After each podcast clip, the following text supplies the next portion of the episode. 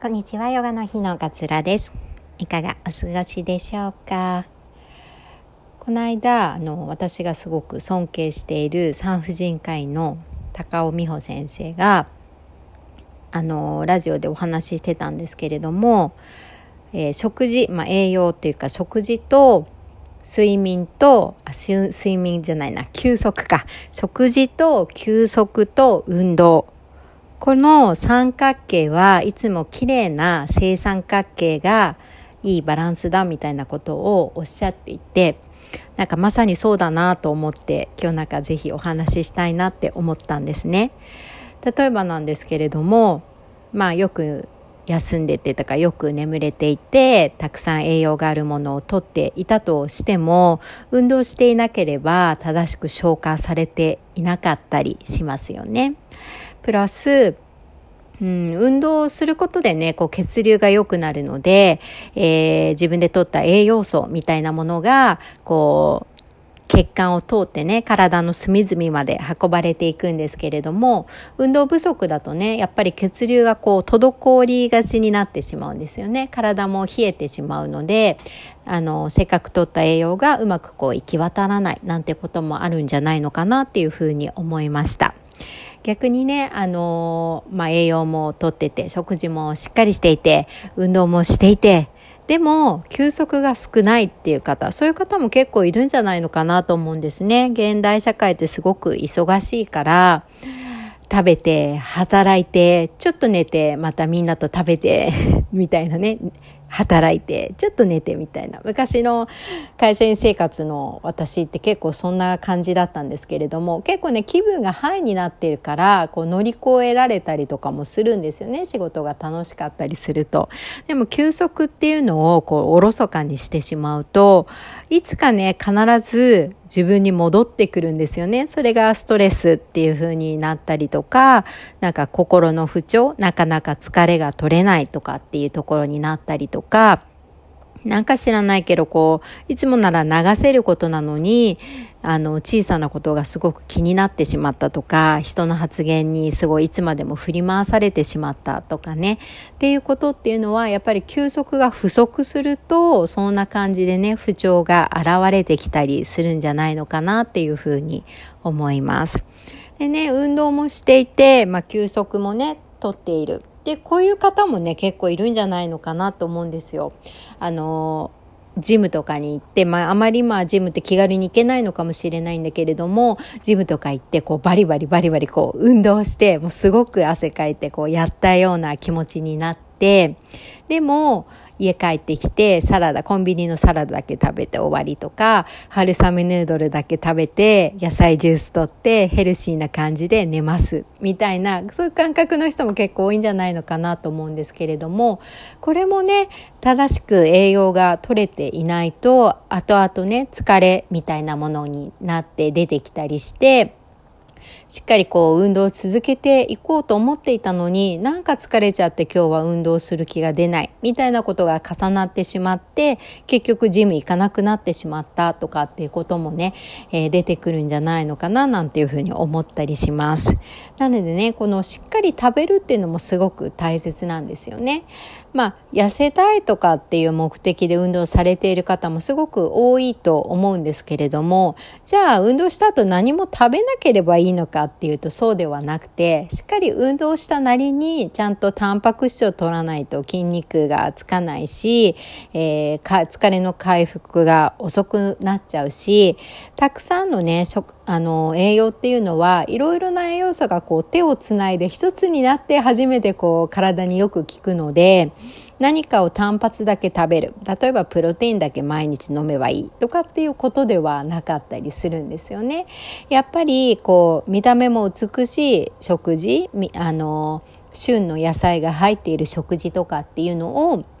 誰かと話しながら、携帯見ながらとかじゃなくてね、誰かと話しながら、もしその誰かがいないのであれば、しっかりとテレビとかを消して一つ一つの味をしっかり味わいながら、噛みながらね、よくね、食べるっていうこと。これがやっぱりね強いてはその体づくりの土台になってくるんじゃないのかなっていうふうに思いますなのでねこの綺麗な三角形でなくてはならないっていう言葉すごく私には響いたので是非ねこうシェアをさせていただきたいなっていうふうに思いました。でね一人暮らしとかしてるとなかなかこうちゃんとした食事を仕事が忙しかったりすると毎食作るっていうのはすごく難しかったりするので、まあ、例えばね朝だけ炊きたてのご飯と納豆となんか卵を食べるっていうのをちょっと習慣化したりとか週のうち1回でいいから自炊をしてみるとか今結構例えばオイシックスとかでねこうキットみたいなのも売ってたりするので少しだけ買うとかっていうのも割とやりやすくなってきてると思うんですよね。なので毎日毎日も頑張ろうとかやらなければならないって思いでやっちゃうと逆にねストレスが溜まっちゃったりするので。1日1週間に1回例えば1日3食のうち1回はしっかりとご飯となんかあのつゆものと野菜とタンパク質みたいな感覚の食事をとれるといいのかななんていうふうに思ったりします。で運動に関しては私みたいにこう小さい時から運動が好きで体をこう動かすことが楽しいっていうふうに思ってる人っていうのは運動習慣化にすることってやっぱり簡単にできちゃったりするんですよね。でも運動がこう苦手だなっていうふうな思いでこう育ってきた方っていうのは運動を習慣化するっていうのはやっぱり難しくなってくるんですよね。なぜなら楽しいって思わないものってやっぱり習慣化ってすごく難しいものだったりするんですよね。私もヨガは習慣化できますけれどもじゃあランニングを習慣化できるかっていうと走るの苦手なので走るの辛いっていうのがもう思っちゃってるからこれはねやっぱり習慣化できないんですよね。なんか産後ちょっと体重やあの落としたいなとか思って何回かランニングとかしたことあるんですけれども残念ながらやっぱり続きませんでした。っていうのはやっぱり楽しいと思うものじゃないとって人って続かないんですよね。それってもう当たり前のことだしそんなもんなんだって思った方がいいのかなってあの生きやすいのかななんていうふうにも思ったりします。なかなか運動がこう習慣化するのが難難しいなって方はあの人とねちょっとおしゃべりしながら。まあ今の時ねコロナちょっと難しいかもしれないんだけれども身内の人とね、えー、まあ、マスクしてねおしゃべりしながら少しだけ早歩きで一駅歩くとかなんか好きなパンケーキ屋さんとか例えば行ってみたいケーキ屋さんとかそういうのをちょっとネットで探してみてねそこまでちょっと歩いて行ってみるとかっていう感じで自分でこう楽しみをその目的に持ってもらってその手段としてちょっと歩くとかちょっと階段を上ってみるとかっていうような感じでこれも毎日やらなくていいと思うんですね。まずは1週間に1回ぐらい。で少し増やせそうだったら1週間に2回ぐらいみたいな形でやってもらって少しずつそれがちょっとできるようになると、まあ、自信にもなってきたりするし体の変化とかね心の変化動くことによって歩いたことによって心が少し楽になったとか余計なことを考えなくて済んだとかねなんか景色をすごしすごく楽しめたとかっていう変化もね、えー、だんだんと出てくると思うんですよね。そうすると結構知らぬ知らぬうちに毎日やるものじゃないっていう風になったとしても1週間に1回ぐらいこう歩く時間を作れるようになったとかっていうのが楽しさと一緒にくっついていればいずれねできるようになってきたりします。なんでね是非できそういう正三角形を目指して好きなこと楽しいことなら習慣化できるっていうふうに思ってもらって、え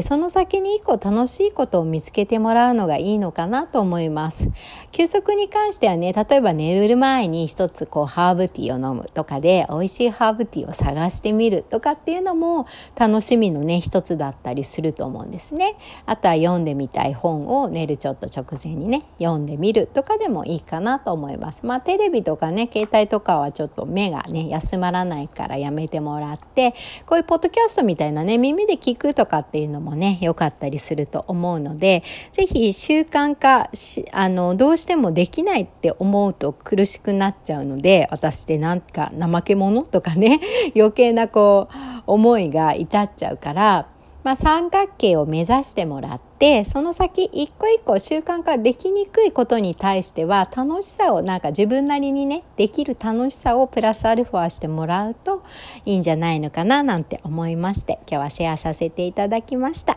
今日も聞いてくださってありがとうございます。良い一日ね、お過ごしください。さよなら。